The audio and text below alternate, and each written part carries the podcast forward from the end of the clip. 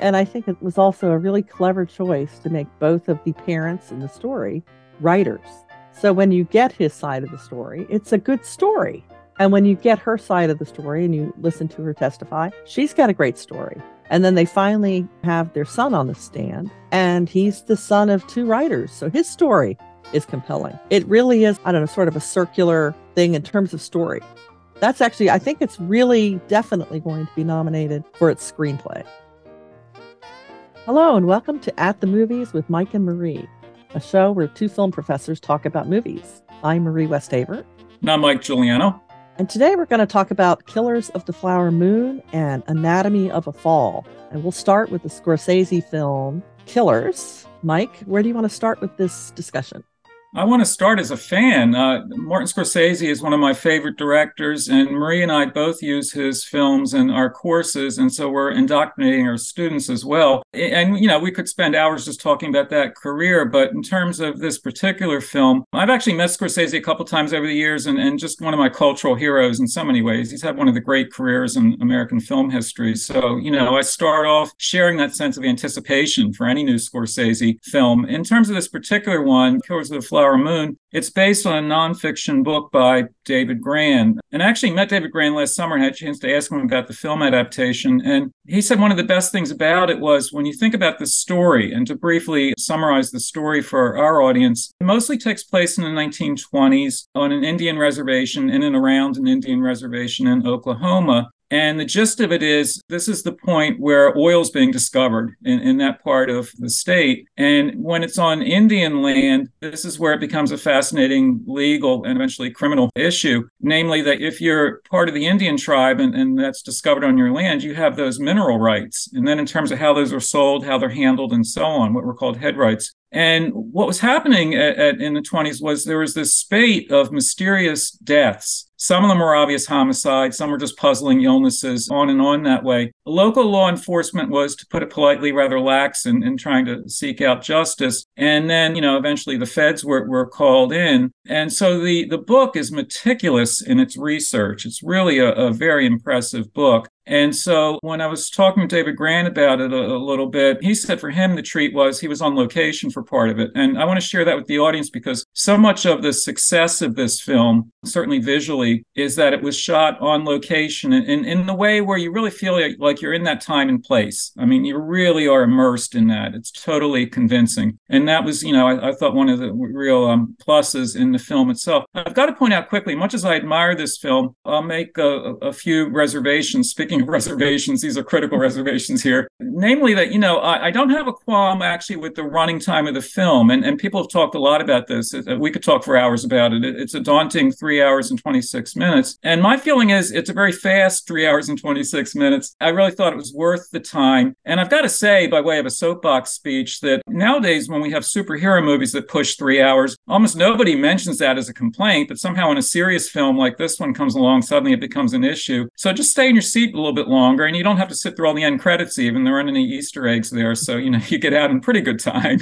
But but uh, you know allow for that that it is a, a lengthy film. But I have two reservations. One is that the film takes a while to build real momentum. You got to be patient with it for a while. But once it does, it's actually, I think, really overwhelming. I think that there's some incredibly powerful scenes, but you have to like mark time a bit. So, yeah, perhaps it could be a bit tighter. And, and uh, uh, uh by way of a career long criticism, or at least late career criticism, I think Scorsese's films since Wolf of Wall Street have been on the long side and, and often needlessly so. I think a lot of his films, and even Thomas Thelma Admitted with Wolf of Wall Street that they were up against a Christmas release deadline and the film got away from them. She said it herself. She would have liked to see it tighter. I think a lot of his films in the last decade or so could be tighter. And yet, where would I cut? That's that's always the quandary. It's, they're such strong films, but they do tend to go on. So that is one reservation. It probably does take longer than it needs to. The other reservation actually is, is the more serious of the two. The real strength of David Grann's book is in the second half of the book, I think, where he shows that the FBI's response to this is lackluster, to put it politely. And, and he, he, goes into great detail. And this is at the point where the FBI is just becoming the FBI. It, it, it's hard to believe now, but there actually was a time when J. Edgar Hoover was a young man. And this is very early in his life and his career. And the Bureau is not exactly eager to find justice for these Native Americans. And, and so that's really, really compelling in the book. What Scorsese does in the film is not just downplay that, but he presents the FBI as almost heroic figures who've come in to help. And in that respect, it's a more conventional film than, than, than, it should be. The film is really full of ambiguity and complexity and all the things I like in a movie, but not when it comes to the depiction of the FBI, particularly. And then what happens is uh, because amidst all this violence and all this criminal activity, one of the root causes is that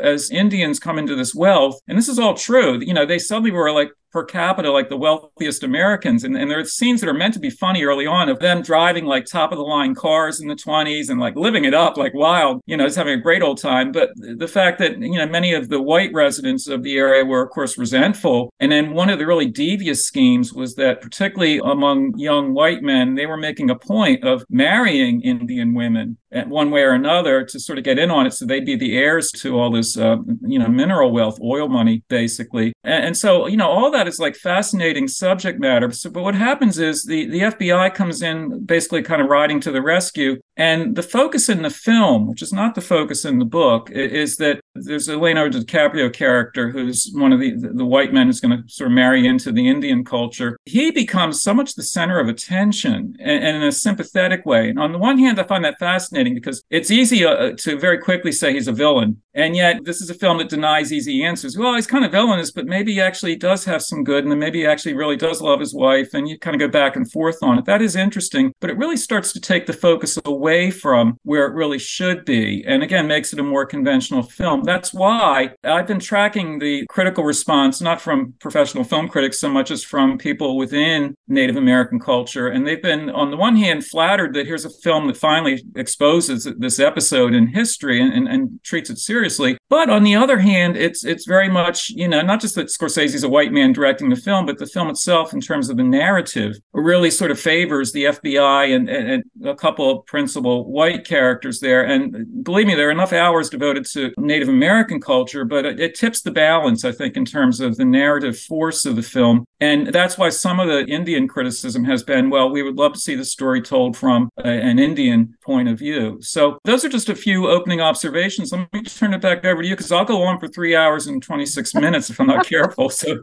I turn it back to you. Well, I agree with everything you said about how the focus of the story seems to sort of get lost in the second half. I disagree with you about that running time. It did not feel like three and a half hours. I will say that. But that is deadly in a theater. I mean, I was in there opening weekend with all the hardcore Scorsese people who just could not wait to see really anything the man puts out. Let's let's have a look at it. And I have to tell you, the number one criticism as people were filing out was that they didn't find it violent enough, that they were sort of expecting The Departed set on an Indian reservation. And I was surprised by that reaction, not completely surprised. I mean, I think people go to Scorsese movies hoping for gritty reality. But given that this is a story that not a lot of people know, and maybe you want to get the story out there, I think to make it that long, you alienate people before they're even going to sit down and watch it. It would have been better as a mini series or something you released on Netflix where people can get up and take breaks. I know that breaks the narrative of the story, but that's it's just too long.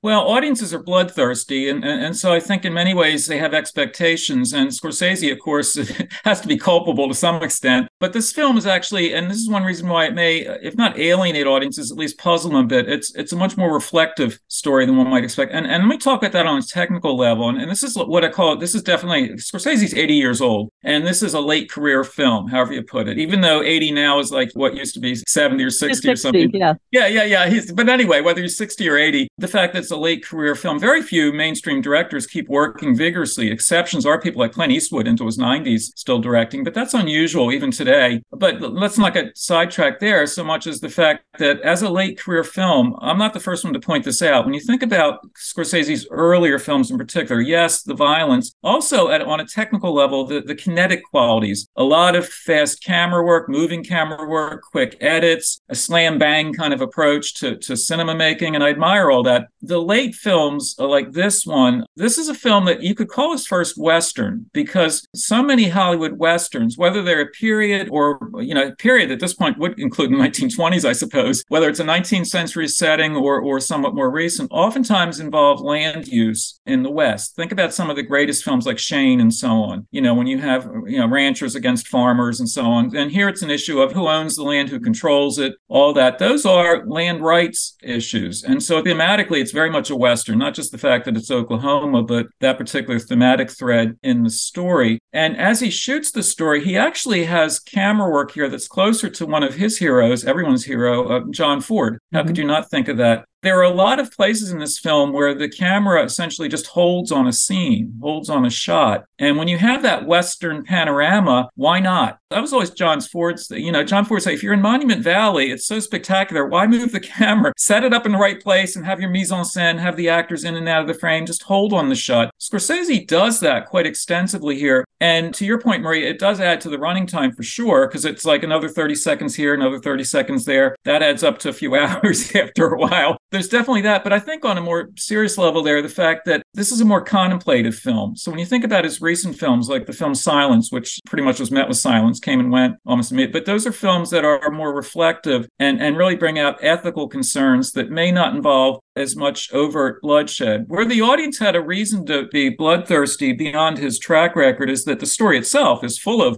dozens, even hundreds of murders. And, and I think what he does is emphasize more the toll that it takes on the living there are remarkable close-up shots here of, of the women in particular the, the one woman her mother her sisters and so on where he just holds on the faces not that he hasn't done that earlier in his career but here he's got a, a more contemplative a comrade and, and this is a, a, case where once you lock in, a few weeks ago i went to hear fran lebowitz speak in, in baltimore and she had, she knows scorsese as a friend and, and she'd seen the film already and she said you know what she said don't complain that it's too long she said she, she mentioned any number of like really drecky movies with long running time. she said this is when it's worth it, she said. And and and it just it just it doesn't matter that it's a few hours. It goes by. And for me it did. Once I locked into it, yes, early on, as I said earlier, there's some stretches where I think it could be tightened up and it takes its time to get really rolling. But once it kicks in, it, it it's incremental for me. It gets to the point where it's when I use the word overwhelming, I really meant it. There were scenes late in the film, particularly with the character played by Lily Gladstone, who's one of the Indian wives. It's a remarkable performance. Uh, she'll definitely get an Academy Award nomination for Best Actress. I think she should win it. I mean, it's it's a great performance. It's so understated. It, it's it's so quiet that in, in some ways you need the time. You need that kind of space cinematically here. And uh, you know, one of the criticisms of the film that I don't think is justified is just as the Indians have had some criticism, and it, it is merit there in terms of this being from the white perspective and white male and all that. There's also been criticism from female film critics or just commentary to the effect that, well, you know, why doesn't her character, the Lily Gladstone character, have more of a voice, more agency? Because oftentimes it's just her her, her silent face. And meantime, you know, in her immediate family, people are being killed or at least dying under mysterious circumstances. And here she is married to a white man. Why does she stay with him? How does she really feel about him? They want her to have more agency, to use a, a trendy word there. But that where I push back on that is again with historical fact when David Grann was researching his book, he did an incredible amount of archival research and, you know, newspapers, history books, you name it.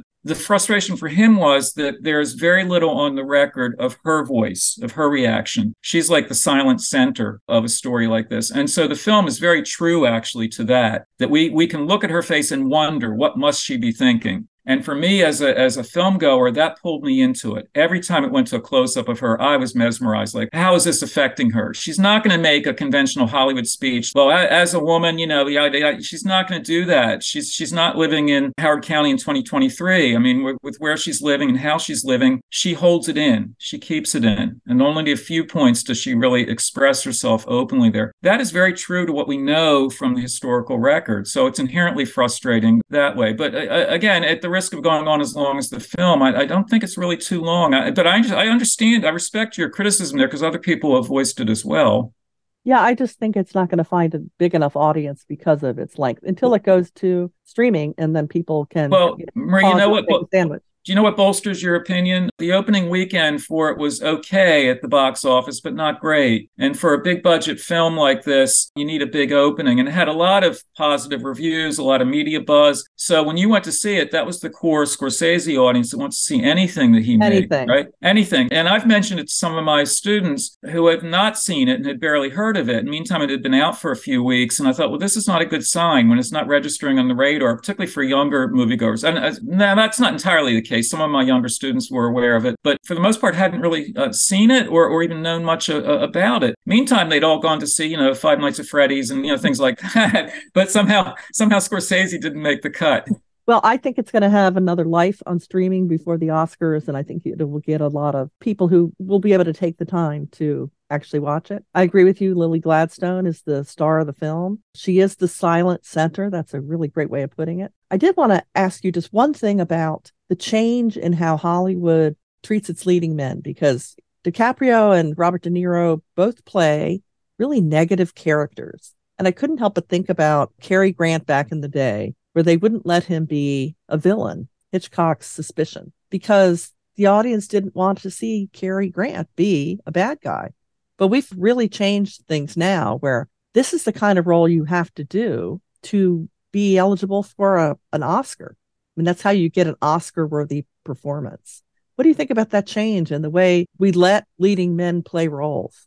Well, there's an evolution there, which I'm so glad you asked that because in, in, our film history classes, as we talk about a genre like film noir, let's say from the 1940s, and we talk about that notion of the anti hero, as you see that developing in Hollywood films from the 40s onward, it's one reason why by the late 60s you had that kind of macho aesthetic in Hollywood of more male stars than female stars at that point, right? And how often the, the, male stars are playing guys who are, you know, on, on, the bad side, and yet maybe lovably bad. I don't know how you want to put this, but like endearingly bad. Scoundrel. yeah, a scoundrel, but an but an endearing scoundrel, a, a, guy we smile at and like, and you know, shooting up the town kind of thing. And and I'm being facile with it, but I think some of the films are facile that way as, as well. And I think what's happened is, ironically but not surprisingly, the anti-hero at some point becomes like the hero, right? And so it no longer has the onus that it might have had back in the the classic studio era that you're referring to. So that has really definitely shifted. I think one of the problems here, and uh, I mean, I really admire obviously Robert De Niro as an actor and Leonardo DiCaprio, and they both work with Scorsese extensively. And, you know, again, a John Ford connection. What would John Ford be without John Wayne, right? So mm-hmm. this is his go to team. But I think the problem here is at least twofold. One, one, as I mentioned before, because they are the stars and they're so reliable and they work with Scorsese on this really kind of primal level, that's one reason why the story tilts towards those characters. The, a related concern, if not quite a problem, is just simply that although they're playing bad men,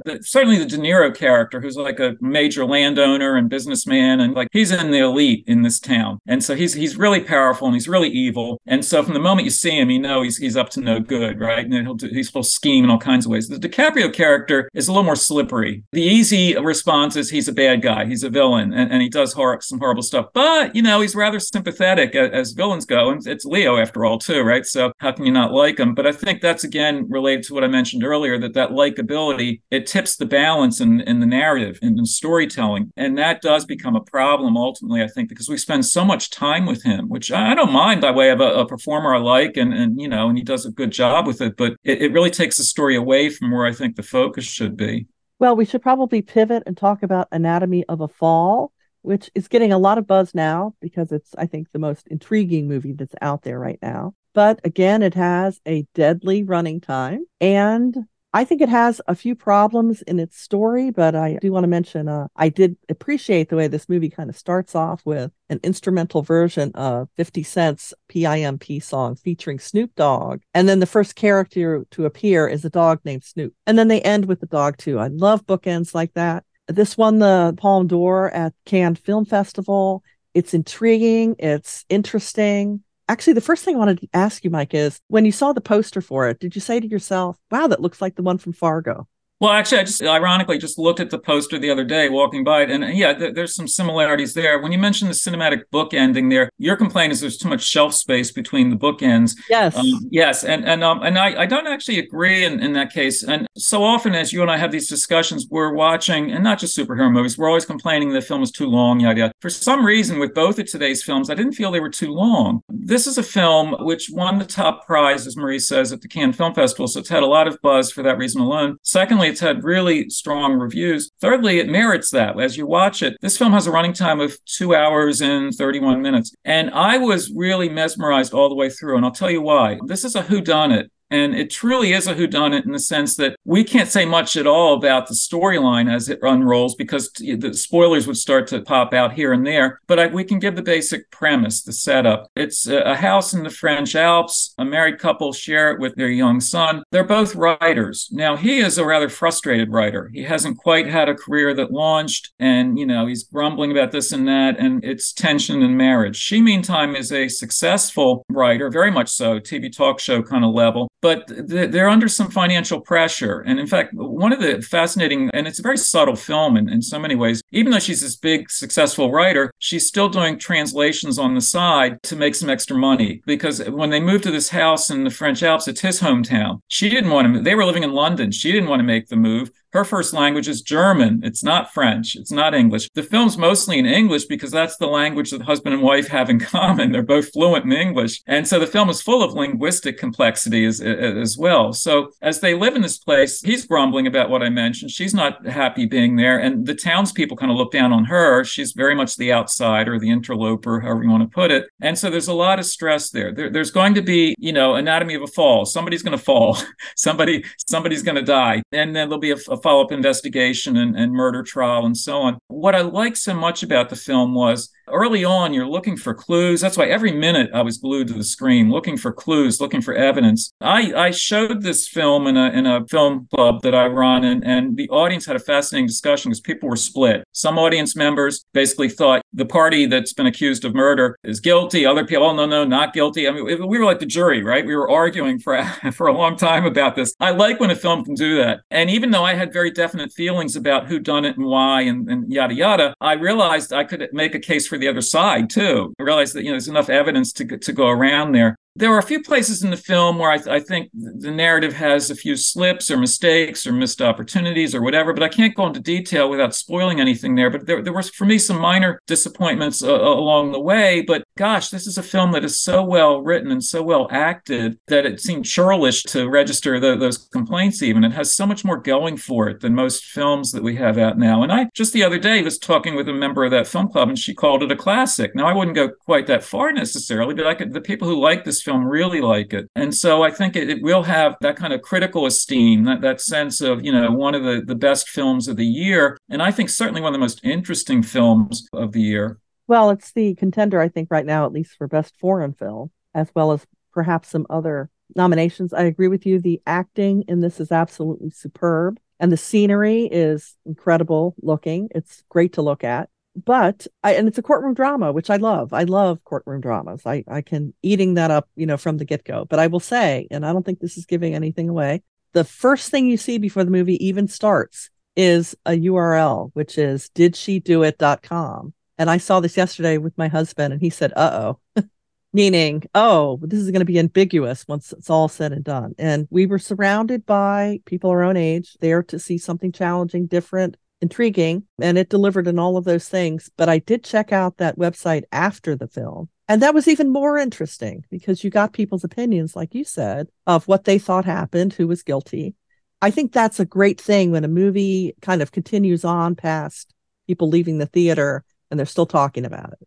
Well, yeah, people like with my film club uh, audience, people were arguing during the discussion, which was what I wanted a good, healthy mm-hmm. argument. They, they, the argument continued out in the lobby afterwards. And then in the weeks since then, people are still talking about it. Now, you raise an interesting point because the film is premised on a kind of narrative ambiguity. And the story is all about storytelling. It's, it's sort of like his version of a story, her version of a story, child's version of the story, and so on. The, you know, the, the prosecuting attorney, defense attorney, all that. Everyone has their take on it. And the film is so premised on notions of ambiguity or uncertainty uncertainty that audiences, meaning you, me, regular moviegoers around us, people respond quite differently to that kind of inherent ambiguity, don't they? Some audience members like me, I was intrigued by it. I wanted to follow every gesture, every close up. Other folks, you know, just get a little impatient with it, like, oh, come on now. You know, who done it? We want to know. We want a nice, neat resolution tied up with a ribbon and a bow. You know, we, we want that resolved there. And, and it really does sort of break out that way. Secondly, you know how it breaks out, Marie? Preconceptions that we all have in terms of, you know, there could be a, a macho aesthetic, there could be a feminist take on it, on and on that way with, you know, we're all, we're all wired in a certain way as to as we watch a courtroom drama who we think did it. But what are the reasons we think that? What do we bring with us as our baggage as we go to the French Alps? And so my sense is it's really kind of litmus test, I think, for the audience as much as for anything else as to, well, what, you know, what, what are your preconceived notions here? Because the film provides enough evidence, quote unquote, to supply both sides or even more sides of the issue. What do you think?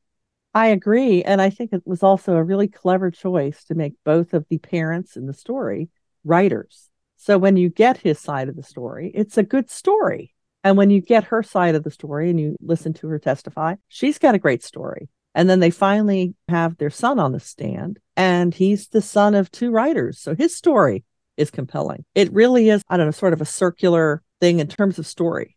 That's actually, I think it's really definitely going to be nominated for its screenplay. It deserves that. It's really a very well written film. Now, in terms of the acting, I was really impressed with Swann Arlaud, who is the lawyer. And that's partly because he looks like a young Philippe Duclos. If you're a fan of the series Engrenages Spiral, he plays a lawyer in that. And I was just struck every time he was on screen. He's so arresting looking. And he looks like a younger version of that other actor who's also good as a lawyer in another series. Really enjoyed seeing him on the uh, screen. And I think he's going to go on to bigger things. Well, it's funny you say that. A, a female film critic friend of mine made the exact same observation. She said, "I'll believe anything he tells me. I'm on his side." so, so, so, you know, like, like, because he argues so persuasively, and he's so photogenic, and he's just, he's just like so likable on screen. That, that kind of tips the balance. Actually, I would think. I mean, I, I shouldn't say that as, as a prospective juror, right? That I'm gonna, I'm gonna, I'm gonna go for his side because he, he looks good on screen. But he really, Marie, he's really charismatic as an actor. I think he's got, got a real career ahead of him. The other thing that I thought was interesting in terms of casting and design is that the minder that they have for the, the young boy looks a lot like him, but he he's got a he, a vision issue, so it's not like he can't see it but I thought we could definitely see it. I just thought that was an interesting choice. Did you notice? Yeah, that? we can't really discuss the vision issue there, but but the, the young son had had an accident, which factors into the marital discord there. There's a lot of backstory here, some of which you get directly, sometimes just through inference, but it's one reason why it's such a richly textured film. I also think that the dog completely stole the show, and at the end of the movie, when the credits roll, he's listed first. Kind of loved that that's a definite reason to like the film, I suppose. I don't know if there's an Oscar category for that, but it's worth noting. supporting, supporting, supporting actor. Yeah. Well, that does bring us to the end of this episode, but don't forget to check out our other episodes at atmhcc at podbean.com. And we'll see you next time at the movies. See you then. Connect with us. We are Dragon Digital Media Podcast.